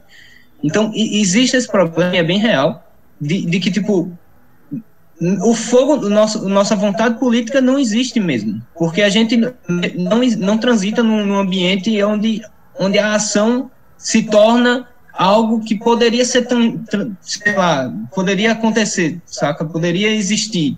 Porque o ambiente onde a gente a gente está transitando é o que? É um ambiente que a gente cria uma hashtag, saca? Tipo, é um ambiente que é artificial, é um ambiente onde existe um pessoal que é realmente dono. Não é tipo, eu moro na minha. Aqui, eu moro em Parnamirim, sabe? E tem o, o, prefeito de Parnamirim. Ele não é dono de Parnamirim, ele, ele de alguma forma administra e tal, mas ele não é dono. Se, se, se sei lá, um bairro aqui se revoltar e quiser fechar e, e tiver a favor do tudo ou nada, é tudo ou nada, entendeu? Vai ter que, vai ter que acontecer uma decisão. Se a gente está no, no Twitter, no Facebook, se, e a gente quer se revoltar de alguma coisa, de alguma forma lá, aí vem um cara que fica lá do lado do, do, do outro lado do mundo, do outro lado do computador, e coloca aquela hashtag, sei lá, para baixo, sabe? Não, não vai aparecer, aparece. É, abaixa nos trends, você não bloqueia mesmo, como a China faz, sabe? Bloqueia a internet, você não vai usar mais. Você não tem direito de fala. Você não, não tem esse direito de, de ver o que acontece nos Estados Unidos. Bloqueia mesmo. Uma coisa que até a gente conversou, eu acho que na aula passada, de, de filosofia da linguagem, se eu não me engano, que é, que é isso, tipo, o controle da, da nossa linguagem hoje em dia é uma coisa, caralho, muito forte. Nunca foi Nunca foi assim. E é uma defesa que eu tinha feito até na, na, na outra reunião, que a Erika falou. Né, o tempo, a gente, hoje em dia, está muito melhor. Eu não sei se eu concordo com isso, cara. Eu não sei se eu concordo com isso. O nosso pensamento, hoje em dia, é escravizado. No passado, ainda assim, acontecia, mas não tão forte como é hoje, entendeu? Tipo, a ideia que a gente tem, um mundo de informação sendo passada, é mais ou menos, saca? Tipo, é tudo controlado pelo, pelo próprio algoritmo, aquilo que é permitido ou não você vê. E isso não é por causa de um governo, isso é por causa de corporações, múltiplas corporações. Mas, enfim, eu acho que eu só estou divaneando nessa, nessa questão. Mas é, é, realmente. O que ela fala é bonito, eu entendo que ela quer, quer mostrar. A gente aqui passou o tempo todo defendendo, ou de certa forma mostrando assim, uma arma de crítica, mas no fim é, falta uma solução. Ela não é revolucionária. Ela, ela, ela, ela vê o ambiente que a gente existe e ela quer, de alguma forma, mostrar como esse ambiente poderia ser mais bonito, como a luz poderia ser mais clara. Mas essa luz não, não, não aparece para mim, não.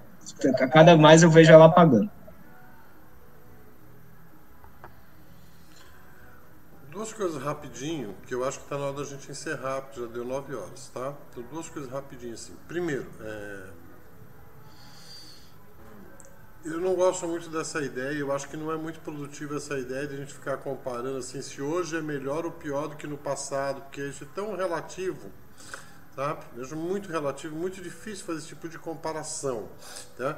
O que eu acho que a gente precisa efetivamente é pensar assim, em quais condições eu estou vivendo hoje, conhecer qual é a realidade que eu estou para poder pensar como que eu posso interferir nessa realidade. Acho que isso é o mais importante. E segundo, veja, se a Yang tivesse a resposta para todas as nossas perguntas, nós teríamos uma disciplina só lendo o texto dela, não precisaria lembrar, lembrar nada, né?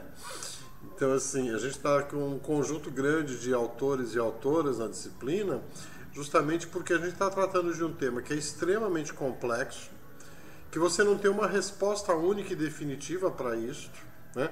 Então, nós estamos tentando é, pegar, meio que construindo um mosaico, pegando várias peças que cada um desses autores vai trazendo alguma contribuição.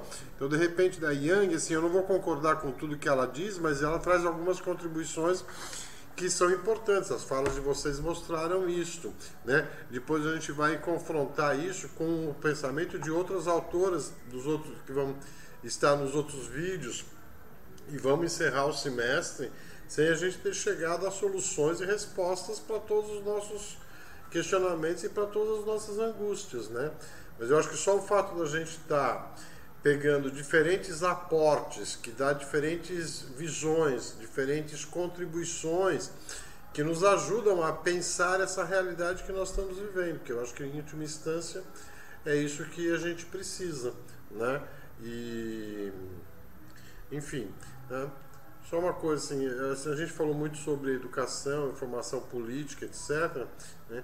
É, eu tenho uma ligação bastante forte assim com o povo boliviano, porque assim eu comecei na política lendo textos que vinham da Bolívia. Né? Depois fui muitas vezes na Bolívia e você chega lá assim é um povo extremamente é o país mais pobre da América do Sul, né? Com grau de escolaridade baixíssimo, a miséria é muito grande então, mas você vê, o nível de formação política das pessoas é muito mais maior do que nosso, por exemplo, entendeu?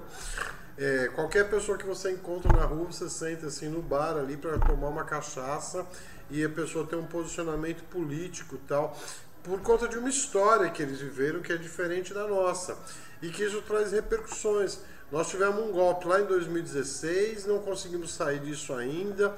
Elegemos essa coisa que está aí desde 2018, que se a gente bobear, elege de novo em 2022.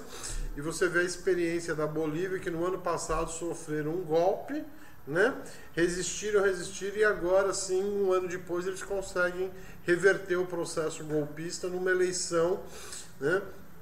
Em que o povo foi para a rua e optou pela democracia. Isso tem a ver com uma tradição política daquele povo, né?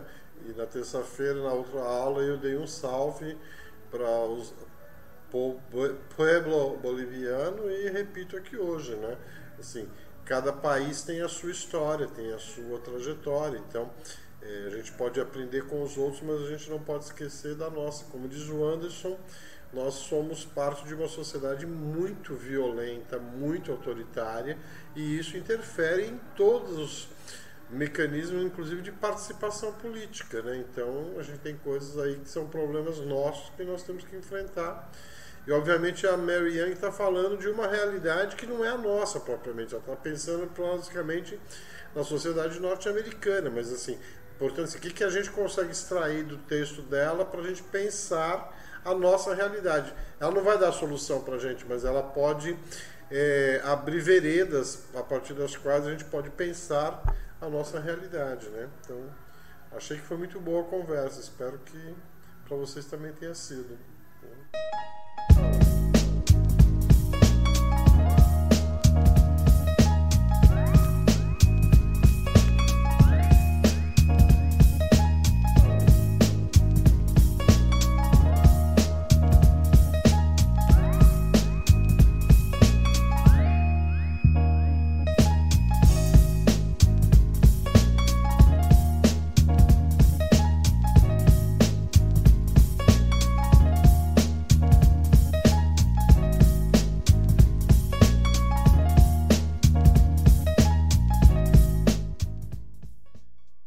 Olha que tristeza. Cadê as flores? Ali atrás. Tem flores no vídeo. Por favor, já se coloque. Tem uma florzinha ali atrás. Né? Ah, Ele vai trazer, viu? Está quase completa já. Ó. Falta um, um botão para abrir só. Ah, essa orquídea tá linda. É lindo, é lindo. Pô. Você tem que mostrar um dia a, a, todas juntas, assim, gente. O jardim. É no final, do semestre, né? No último dia. No semestre, ela no meio do jardim. Denise, eu pensei na última